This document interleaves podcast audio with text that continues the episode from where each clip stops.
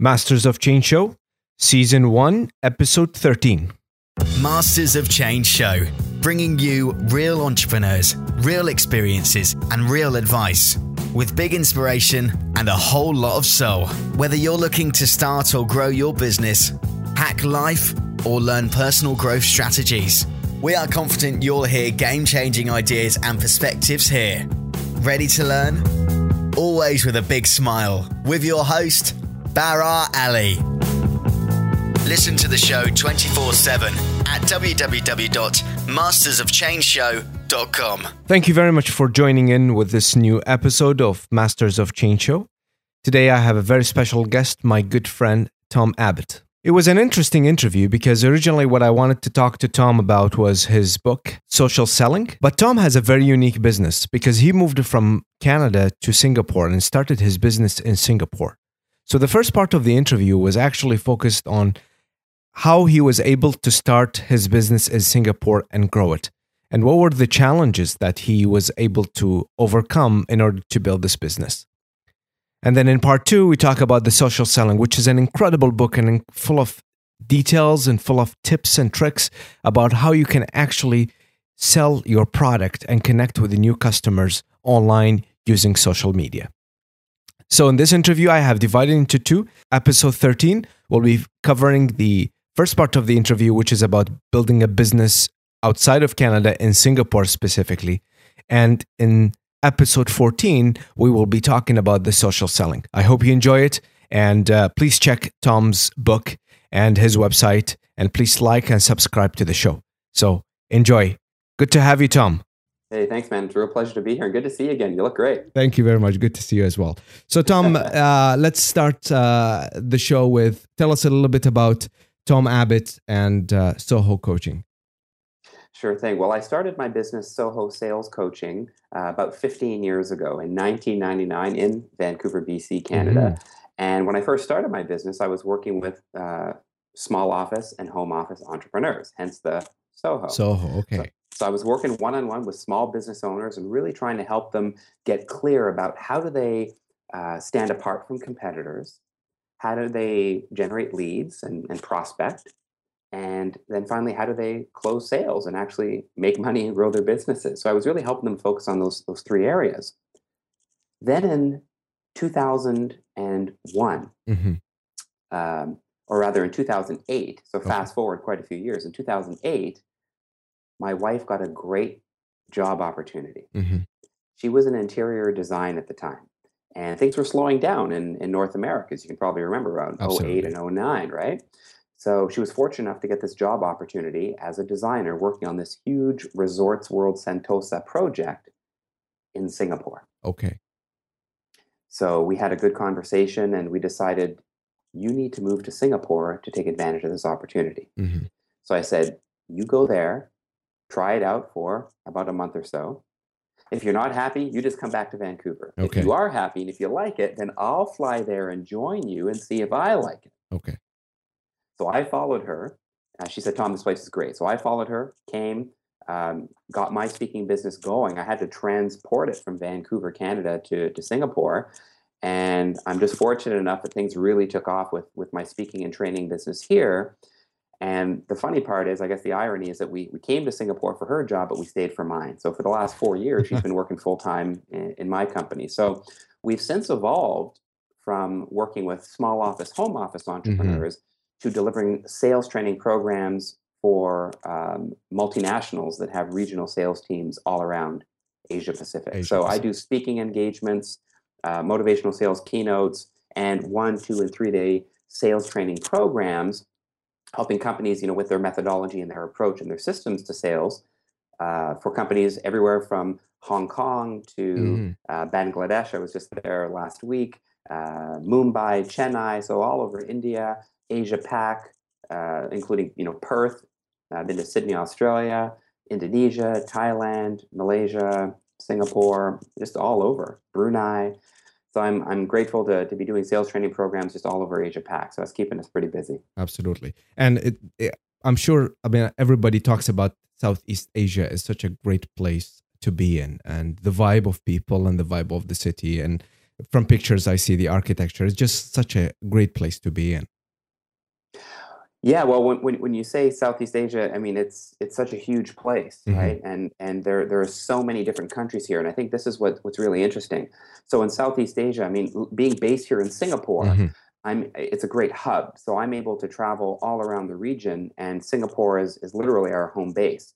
So I can get to Kuala Lumpur, which is the capital of Malaysia, in about an hour. I can get to Wow. Jakarta, capital of Ind- of Indonesia, in about two hours. A little weekend trip to Bali will take about uh, 90 minutes or so. Wow. Uh, Vietnam, so Ho Chi Minh, for example, another couple of hours. Bangkok, two hours. Hong Kong, I mentioned, is probably about Mhm. four hours from here. Down to Perth, Australia, about four or five hours. Uh, in, I was just in Bangladesh, that was also just short of three hours. Brunei, about three hours. So you can really hit the whole region. Region. There are so many countries, and I've had the fortune of training in about, I guess, almost 10 countries in, in, in Asia Pac in the last five or six years and you can you can hit them all within about a four or five hour journey, which is great. So I don't have to spend too much time away from uh, from my family. Now, Tom, uh, we're talking about selling and everything, but your experience in really moving your business from a North American organization and entity to a- completely new continent uh, and new customers. Can you tell me? I mean, I would love to learn a little bit about that background. What are what did you face? What was good about it? What were the challenges you really faced on, over the time? And I can see. Wow. Yeah. Um, I mean, it, it's it's it's not easy. I mean, the short answer it's it's not easy. I mean, uh, I just try to remember back to when I was was in Vancouver, you know, trying to get my business going there and get established and get well known and and how do you differentiate yourself and how do you Right. find you know prospective customers. Uh, it's it's not easy and it's it's it's competitive. There's a lot of people in all of our spaces who are doing what we're what we're doing. Mhm. So multiply that maybe five or tenfold when you move to a completely new region where you have no contacts, you don't know anybody.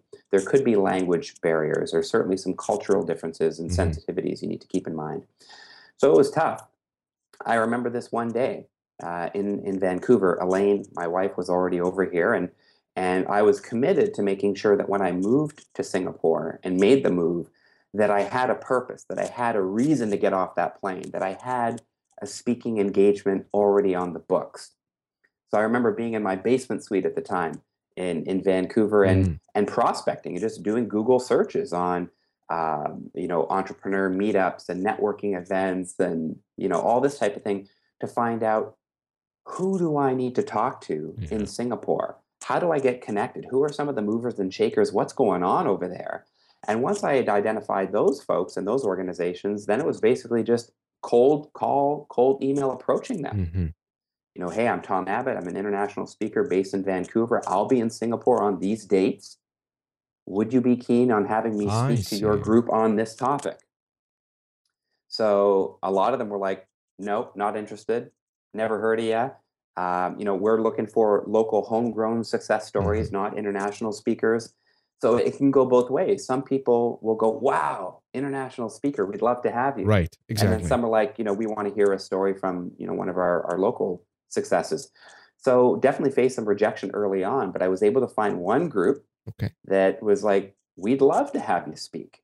So that was really how I got my my foothold in Singapore and and I did my first engagement. It was a very small group of people, but my philosophy has always been, you know, those who are there are the right ones Right. and just rock the house and make an impression and get them to talk about you. Absolutely. So that's really how I got things started here about six years ago, and things just exploded from there. And how long until that time? How long did it take you until really put your feet um, on the ground at, uh, at that place, like business wise? Yeah, so I so I got off the plane here in December of 8 Mhm. That engagement I had booked was February of 09. Okay. And um, after that i just and i'm i'm you know quite a quite a good networker um, and if, you know you get me on stage i'm going to rock rock it and, and Absolutely. people will, will know about it. So i was i was lucky enough that as a result of that uh, i started to get noticed and you meet people and they go hey you know you should talk to so and so or you know have you ever spoken at this group or have you ever networked here? So it just starts to really um, uh, evolve from there and um, I started to get noticed. Uh, I joined BNI, Business Network International. So at the time, for me, at the time, that was a really great way to you know meet a large number of people Mhm. quickly. Uh, I spoke at their national convention, uh, I think in 2010 or no, it was 2011 because my my first book had already come out. Um, I got noticed. I mean, I, I, think one of my biggest breaks was um, the national newspaper here, the Singapore Straits Times, okay. Puts on these quarterly uh, workshops mm-hmm. and uh, you know development programs. So in the back of the paper, the back of the national paper. So you're in Vancouver. Yeah. So imagine you know the the, the back of the Vancouver Sun. Okay. There'll be a full page spread on an upcoming program, and they'll feature you know between one and five speakers that they're partnering with. So I remember one day in 2009 looking through the back of the paper, and I'm like, who are these guys? Talking about sales. What are they doing in the paper? How'd they get there? Right. Who are these dudes? I never even heard of them. You know, with all due respect to them, I'm like, Correct. I've never heard of them. How'd they get there? That's right. And I've I'm always been the kind of guy that, well, if they're there, then you can get I there. could be there. Correct. So I just picked up the phone. I called the newspaper, said, "Hey, who puts this program on? I need to talk to this person." And I managed to get a meeting with uh, uh, the, the, VP of Sales and, and Advertising, who who organizes those events did a pitch to her and I said, I need to be on your program for the next session. And three months later, my face was in the paper alongside those guys. There you go. You run after it and you look at the opportunities and you grab the opportunity from uh, from whatever you, you can. You have to. You got to. You got to go for it. And yes. and then once you do that, you have to be able to, to deliver. Correct. Right. Yeah. So um, I think my second big break from that was as a result of that public program. You know, we had a number of people there. I mean, there was probably about I don't know at this point, but you know, maybe fifty um, you know, business professional sales leaders that were there. And I remember one of them came up to me at the end of the session. She's like, Tom, that was awesome. That was great. I'd love for you to do something with my team. And she hands me this card, and I look at her business card, and the impression that I had was that she was, you know, just a, a small mom and pop operation, right? Um, but upon further discovery, it turns out that her organization is a, a regional brand that that oversees eight different brands. Okay. All around Asia Pac. And I was able to land a contract where I trained 450 of their sales reps, 100 in Singapore, 150 in Bangkok, and 150 in Kuala Lumpur.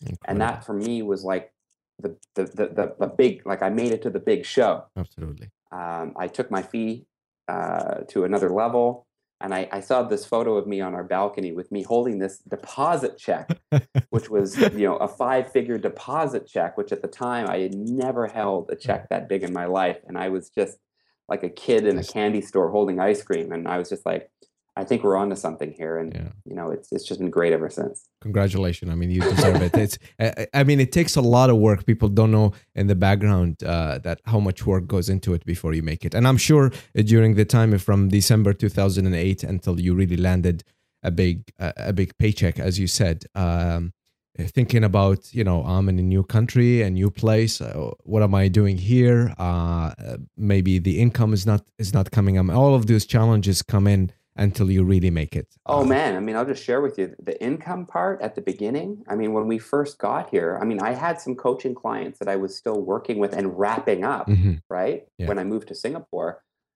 But you know, th- those relationships end and it's Correct. time to terminate and say, "Hey, great, you're on your own, enjoy yourself." But then I had no business income mm-hmm. coming in. So I was fully supportive of, of my wife Elaine, who was who was working full time in an organization at that time.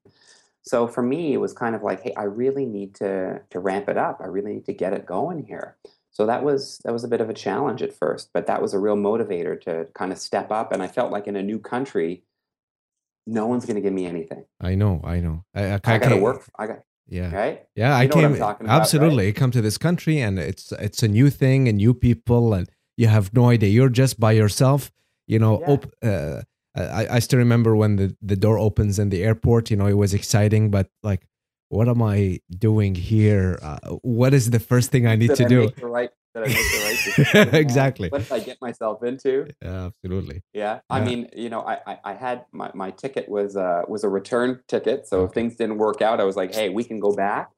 Uh, I was so grateful that my um, uh, at the at the time in Vancouver, I was I was doing my sales training and coaching part time. Mm-hmm and I was also teaching at Sprott Shaw Business College. Okay. Doing business courses and sales and marketing. And my boss, who I, you know, I love this guy, he was like, you know, hey Tommy, if it doesn't work out, You can always come back here. So it was nice to have that, but I Mm. didn't want to have that. right? Yes, yes. I didn't yes. want to. I didn't want to feel like I needed to to take that um, that offer. But it was it was just sweet that he that he that he you know extended the offer. But you know, you get off the plane, like you say, and it's like I remember, you know, coming out of Changi Airport, the doors open, the humidity hits you. yes. That's the first thing you notice. You're like, I thought it was December, and you're like, yeah, this is the cool season. You're like, what? It's like 30 degrees and it's so humid. Um, but driving down the highway in the cab, and there's palm trees on either side of the highway, and I'm just like, I'm gonna dig it here. I'm gonna dig it. And I'll tell you, Singapore and Asia in general is hungry. Mhm. It's hungry. They want. They they they they reward people who want to do something. Absolutely. I love that you know the cost of entry, you know, in terms of um, uh, business red tape, non-existent. Okay. You can start a business here quickly. Taxation is low. It- It's a great place to to start a business and to do your own thing. If you've got the right idea and you've got the the fire to do something, for me, this is the place to be. And you want to invest the time. It's it's. I'm sure it's the best place. So now, if you had to go back all the way and redo what you did again, what would you change about it? Uh, if I had to, what would I what would I change? Like start the Uh, business again with somebody who would you would recommend moving to to Asia. What would you recommend for them not to do as the first thing? Well, what what I would do if I were to do it again Yeah. is I would probably uh, have joined CAPS. Okay. Right, I would have joined CAPS, the Canadian Association of Professional Speakers. Uh, I'm a member of APSS. I'm on the executive committee, which is Asia Professional Speakers Singapore, which is one of the members of the GCF, uh, the GSF, the Global Speakers Federation.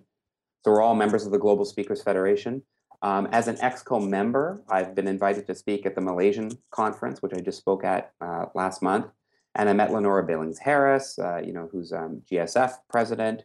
Uh, met Shep Hyken, who's NSA president.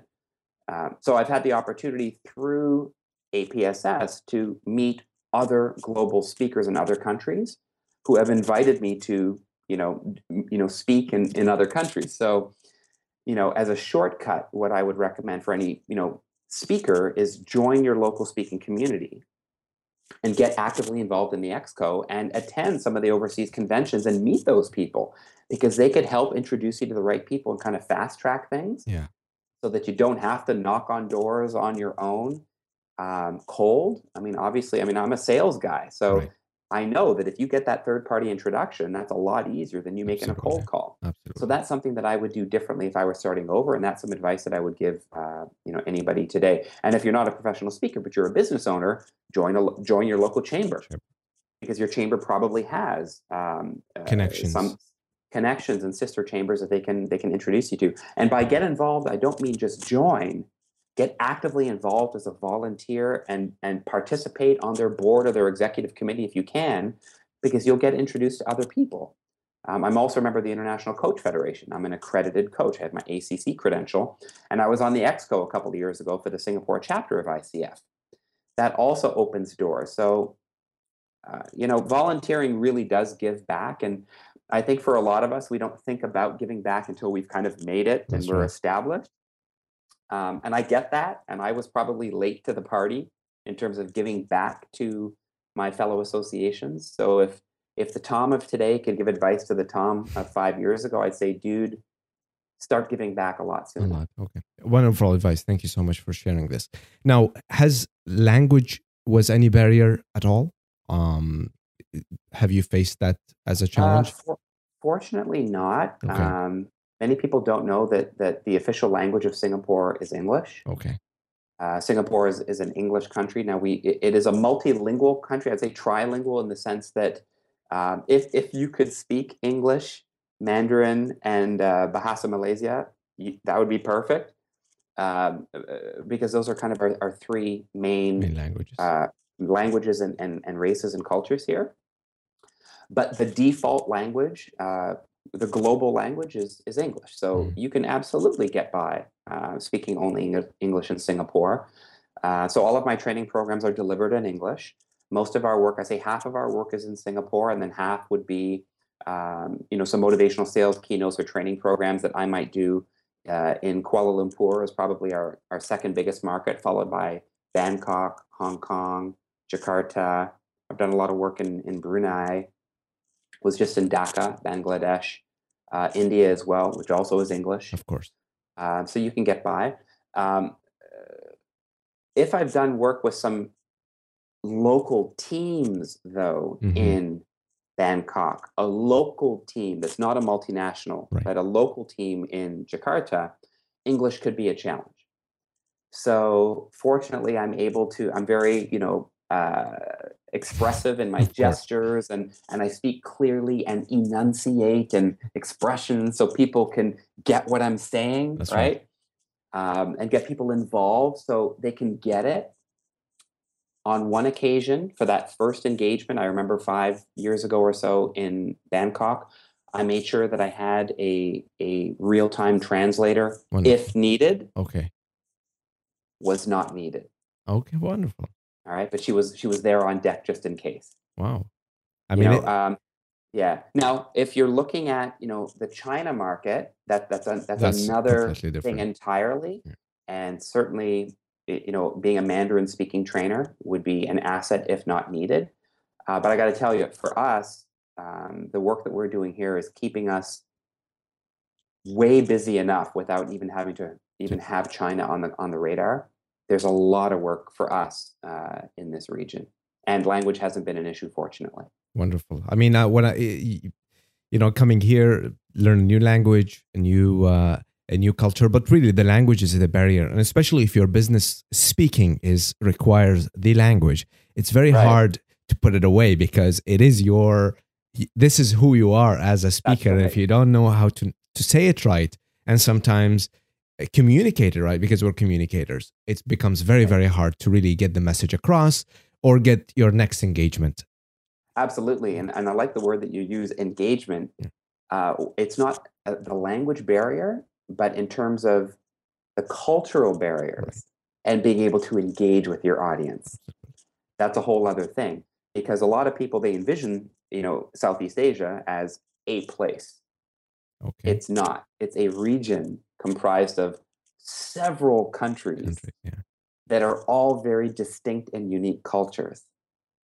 A Singaporean and a Malaysian and a Thai and and a and um, uh, uh, someone from from India or an Indonesian or someone from Hong Kong, totally different Absolutely. and the, the way that you relate to those people some are more um, uh, engaging some are louder some are more quiet and passive uh, so you have to know how to deal with that audience so there's certainly you know i've seen some international speakers come and they feel like oh their references to american baseball are- It's are gonna really work out. gonna- are really going to resonate here and they're just like a i don't know and two i don't care Yeah. you know can you give us some like a football reference not soccer we call Yeah. it football right so having having a reference or local quotes Yeah. Right a lot of people might be quoting barack obama or some you know north american leader that they think everybody's going to admire and respect but maybe a reference to lee kuan yew Yeah. would be more relevant to your audience so you really got to know your audience and what's really going to engage them And and that's so powerful. Knowing your audience uh, from knowing your audience when you're in North America is is is one thing because you technically know your audience, you know their cultural references, you know, but really knowing your audience when you go to a different continent, not just a country, like it's a, it's a continent away. It, it takes a lot of difference, gut. It takes a lot of analysis and research in terms of knowing what is this and how do do you deliver it the best way because you can be invited to to to speak once but you will never gonna be re-invited to speak again Absolutely. I mean, one of the things that I learned many years ago is that, you know, if after your keynote or your talk or your session, if you don't have at least three people come up to you going, man, that was awesome. We'd like to have you do something else, or can you come do this in our organization? If you don't have at least three people doing that, you got to work on your talk. i see You got to work on your talk. well that's a good you got to be, yeah, you got to be swarmed by people afterwards, not just like, oh, that was great. Thank you for coming yeah where where are the where are the people Right. right. if you get people coming up oh man i really dug that can you do that for our sales team tom you know then you know you've made an You've made- impact. absolutely, absolutely. Such a Yeah. great way to evaluate. Uh, yeah, three people. Uh, that's the minimum. That's that's good. Yeah, that's Yeah, and I, I live by that. And you got to find them in the audience. And really, if you see those people, like, wow, this is good. You know, you're doing this for them. And make sure you are right. The eye focused on on these people to deliver. Yeah, and just give them, give them, give them what they want. You know, make sure that it, it's it's relevant to them. You know, a big thing in in all markets, but particularly in in Asia, because there's so much diversity here, is you have to be careful not to offend anybody. Mhm. Yes. You know, there's cultural, religious sensitivities. Uh, there could be things going on politically within their country right now that That's the maybe big you're thing. not aware of. Yeah. You know, so you you really got to be on top of it and do your homework and your research. So I always speak with event organizers before the event and ask them, what's fair game and what's off limits?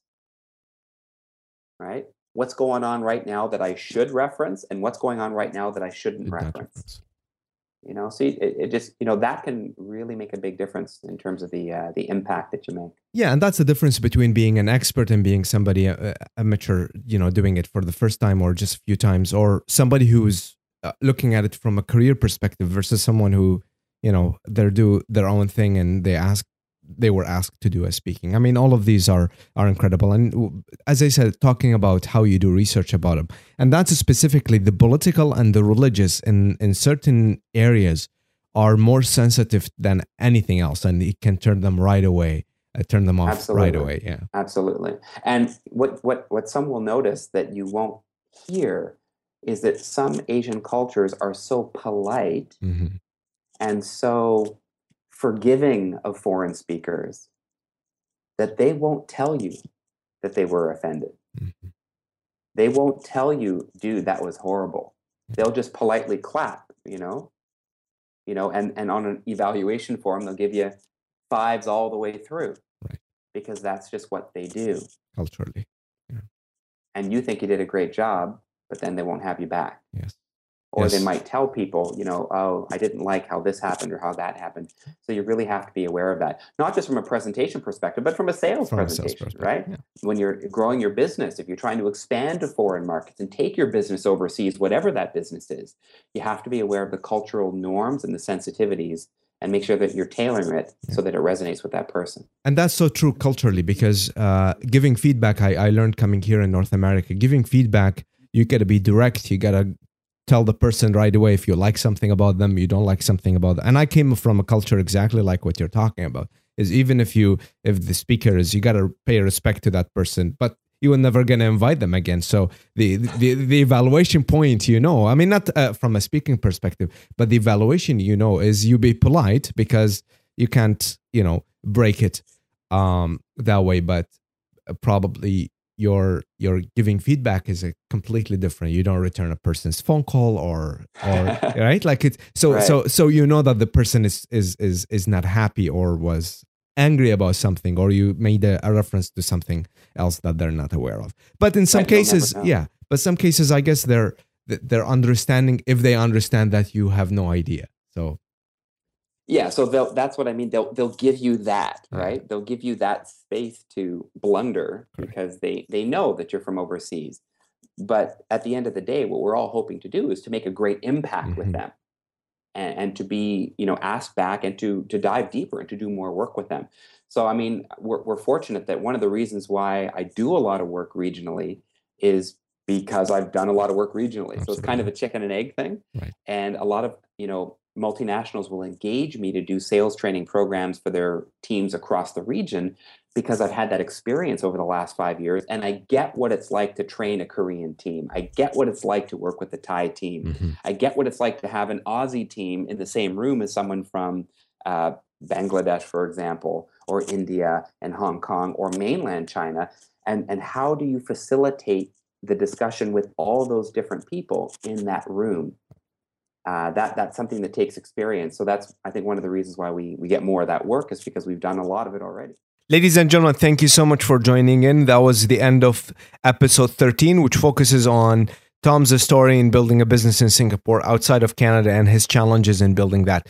I hope you had uh, you took lots of values and lots of information and tips from this. And I highly urge you to come back next week and check part two of Tom's interview, which focuses a lot on social selling, the book. Uh, it's not like any other book, it's the book.